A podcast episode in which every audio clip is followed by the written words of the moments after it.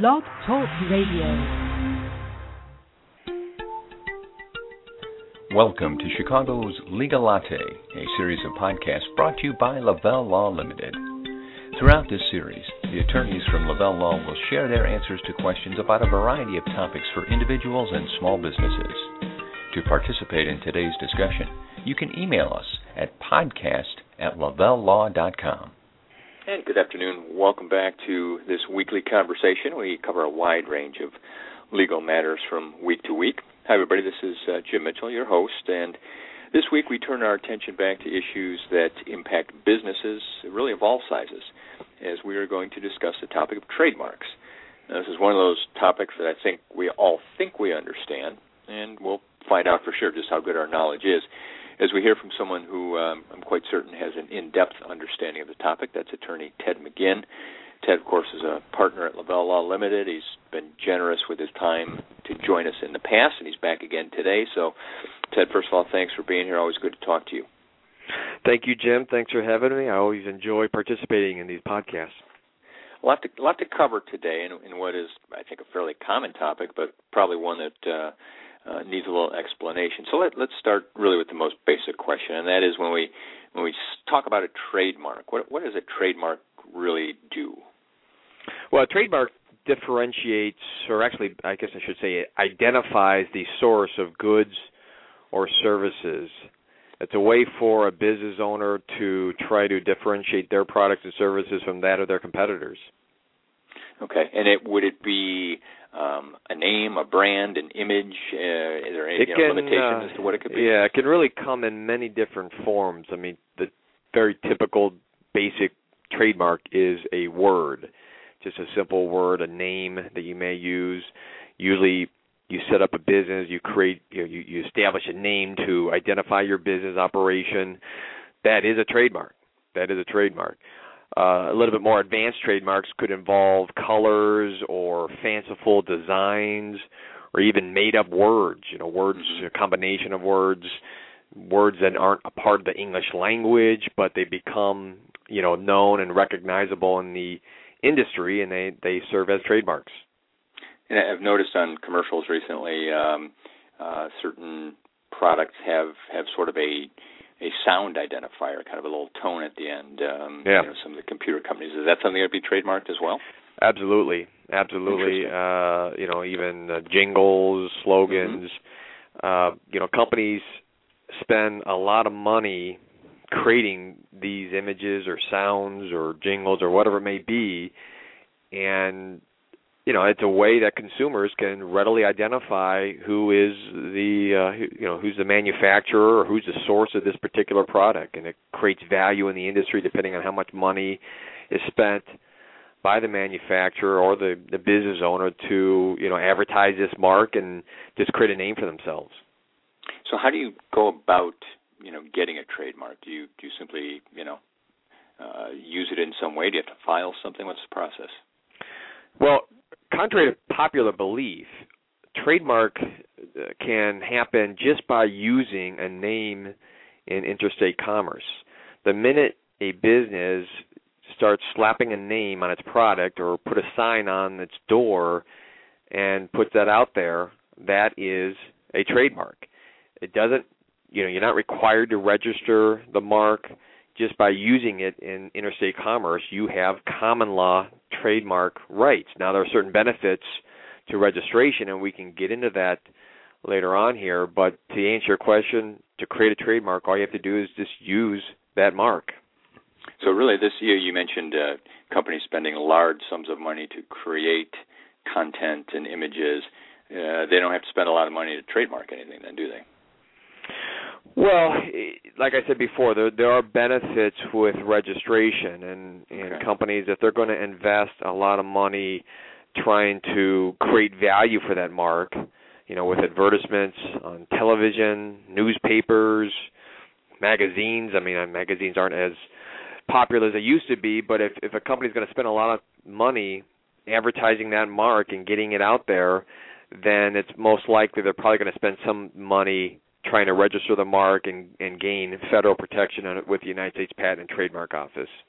Interesting. Okay. Well, we'll get into some more details here in a minute. So, so basically, you know, um, a, a trademark, it's not something that needs to be renewed. It's not, you know, a question of permanence. It's, as you just said, by by the act of putting it out there, at least the first step is taken. Now, what about you know protecting it once they put it out there? There may be somebody else that tries to play off of that. Maybe somebody that had something similar prior. How how do you sort of protect your rights uh, for a trademark? Well, uh, certainly registration is a good way to, to protect your your mark, your common law mark. Uh, let, us talk about registration real quick. Mm-hmm. Registration is a process where you will apply to the United States Patent and Trademark Office for uh, recognition of ownership of a particular trademark. The process involves the preparation and filing of an application. Uh, there's a if you pay a filing fee when you file your application.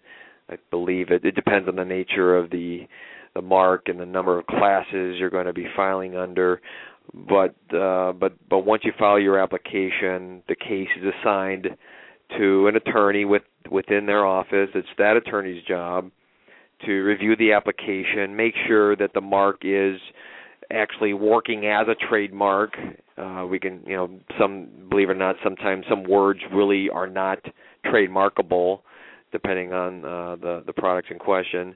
But but assuming the, the the the trademark attorney feels that it's okay, then the next step is that they publish that mark for opposition. And in that in that situation, it, the the application process enters into another phase where other parties out there, if they wish, they can file an objection. If they believe for some reason the application, the mark in question, may infringe upon their rights, they can file an, an objection, in which create in which case that creates a procedural uh, some steps there that is followed, and the, the applicant has a right to file a, a, a rebuttal, and there's a process involved. But basically, uh, assuming that doesn't happen, then the United States Patent and Trademark Office would then grant the registration at that point.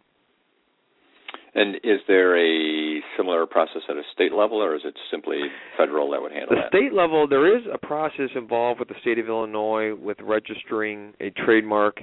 It's a it's a very simple pro- process with the state of Illinois. There's an application that you fill out, you pay the fee, and there's very little, if any, sort of review on the state to to determine whether or not there's infringement. If as long as it doesn't match a previously filed application, they'll go ahead and register it. Um, and so it's important to understand from a state standpoint when you register with them, that does not necessarily mean you have a federally protected trademark. So that's a very, very low level of scrutiny to get a, a state registration. There are some benefits to do that, and um, but it's a very low uh, processing part of getting it registered with the state. Okay, well, we're talking to Ted McGinn on Chicago's Legal Latte today. is with uh, Lavelle Law Limited, and you can learn more about Ted and his work at lavellelaw.com. You'll find articles he's written and past podcasts, uh, as well as those from uh, a number of other attorneys. In fact, you'll find several hundred podcasts there now that we've been accumulating, and, and they're all uh, cover a variety of topics.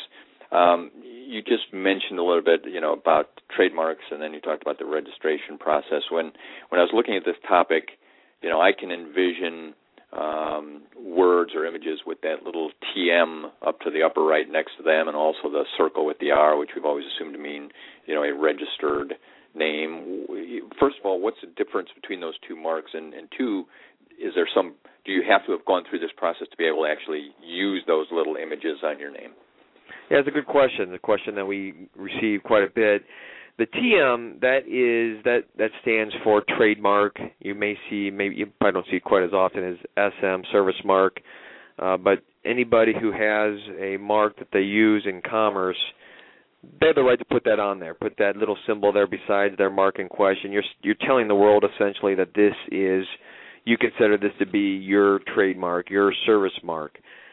When you see the R, that means that you've actually taken the step and actually filed with the United States Patent and Trademark Office and have, and have obtained registration with their office and and so that's what that's why you see the R sometimes, maybe not as often as you see the TM. If you just see the TM, chances are they have not taken that additional step of obtaining registration.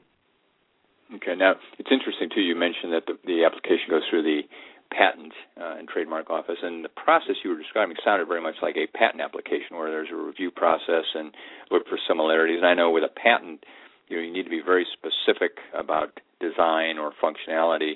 Uh, is a trademark application that detailed as well in terms of size and shape and ratios and all of that? Yeah, the, the application can be a little bit uh, complicated because the first thing that you have to do when you file an application, you have to first determine the basis for filing. You can either file it based upon use in commerce, or you can also file it based upon intent to use in commerce. Uh, I can envision a situation where someone has created or identified some sort of a mark, some sort of a fanciful term or name, and they want to use it but they're afraid to use it in commerce because once you start using it without the registration, you run the risk of somebody else seeing that and stealing that idea. So if you're concerned about that, you could file an application with their office based upon intent to use in commerce.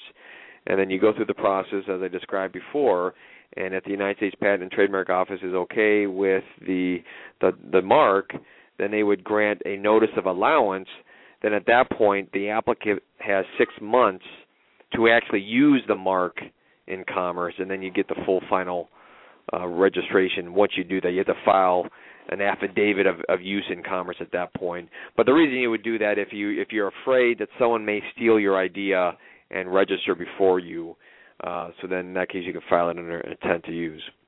So so protection is is that considered to be the, the primary benefit of registration then? Uh, well, that is a, a big benefit. Obviously, I mean you have you have some common law protection, but the the the two main things I explain to our clients on registration. Number one, it shifts the burden of proof in any sort of infringement dispute. Uh, if there if someone starts using a mark similar to yours and you want to stop them from using it, you you're afraid they're stealing your clients, your customers, because your customers are confused and believe they're buying goods from you, and in fact they're buying it from your competitor. Um, that that that's a classic case of infringement. But with registration, you you shift the burden of proof upon them to prove that they're not infringing on your mark. And then number two, the other benefit is attorney fees. This is always a big issue with clients. You may have the greatest case in the world. You may have all the evidence that they are infringing on your mark and you want to stop them from doing that, well, what do you have to do? You have to hire an attorney to go out there and enforce your rights by filing an infringement suit. Sometimes it can get costly. They can get mm-hmm. costly. If you have registration, though, you have a right under the statute to recover your attorney fees, and that's a very powerful tool when you start getting into negotiations with the other side, trying to seek some sort of an amicable resolution and and then if even if you're uh you know if you have to trial the try the case and go to all the way to the trial you can you know you're going to win not only the damages but also attorney fees. And you know we've we've got just about a minute left here but as you were talking the, the description you've given basically to me makes it sound like the trademark is is effectively an asset of a company. So does that mean that then that trademark and rights that go with it can be bought and sold as part of absolutely yeah. No doubt about it it is an asset. It's called an intangible asset. Your typical assets are something that you can put your arms around grab a hold of pick it up throw it around whatever.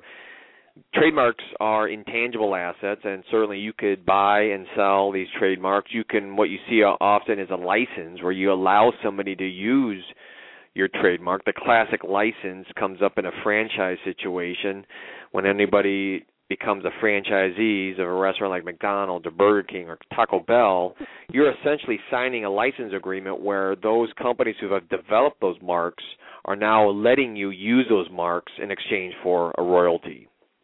Interesting. Well, uh, here we go. 15 minutes come and gone already. We want to thank Ted McGinn for being with us. As always, a great deal of information and uh, we appreciate you listening. And again, uh, LavelleLaw.com is the place to go to listen to this conversation again, or any of the others we've had in the past. And don't forget, every Tuesday we're right back here with another conversation, and we look forward to having you with us next week. Thank you for joining us for this edition of Chicago's Legal Latte. If you have any questions or topics for a future episode, please call Lavelle Law Limited at 847 705 7555 or email us at podcast at lavellelaw.com.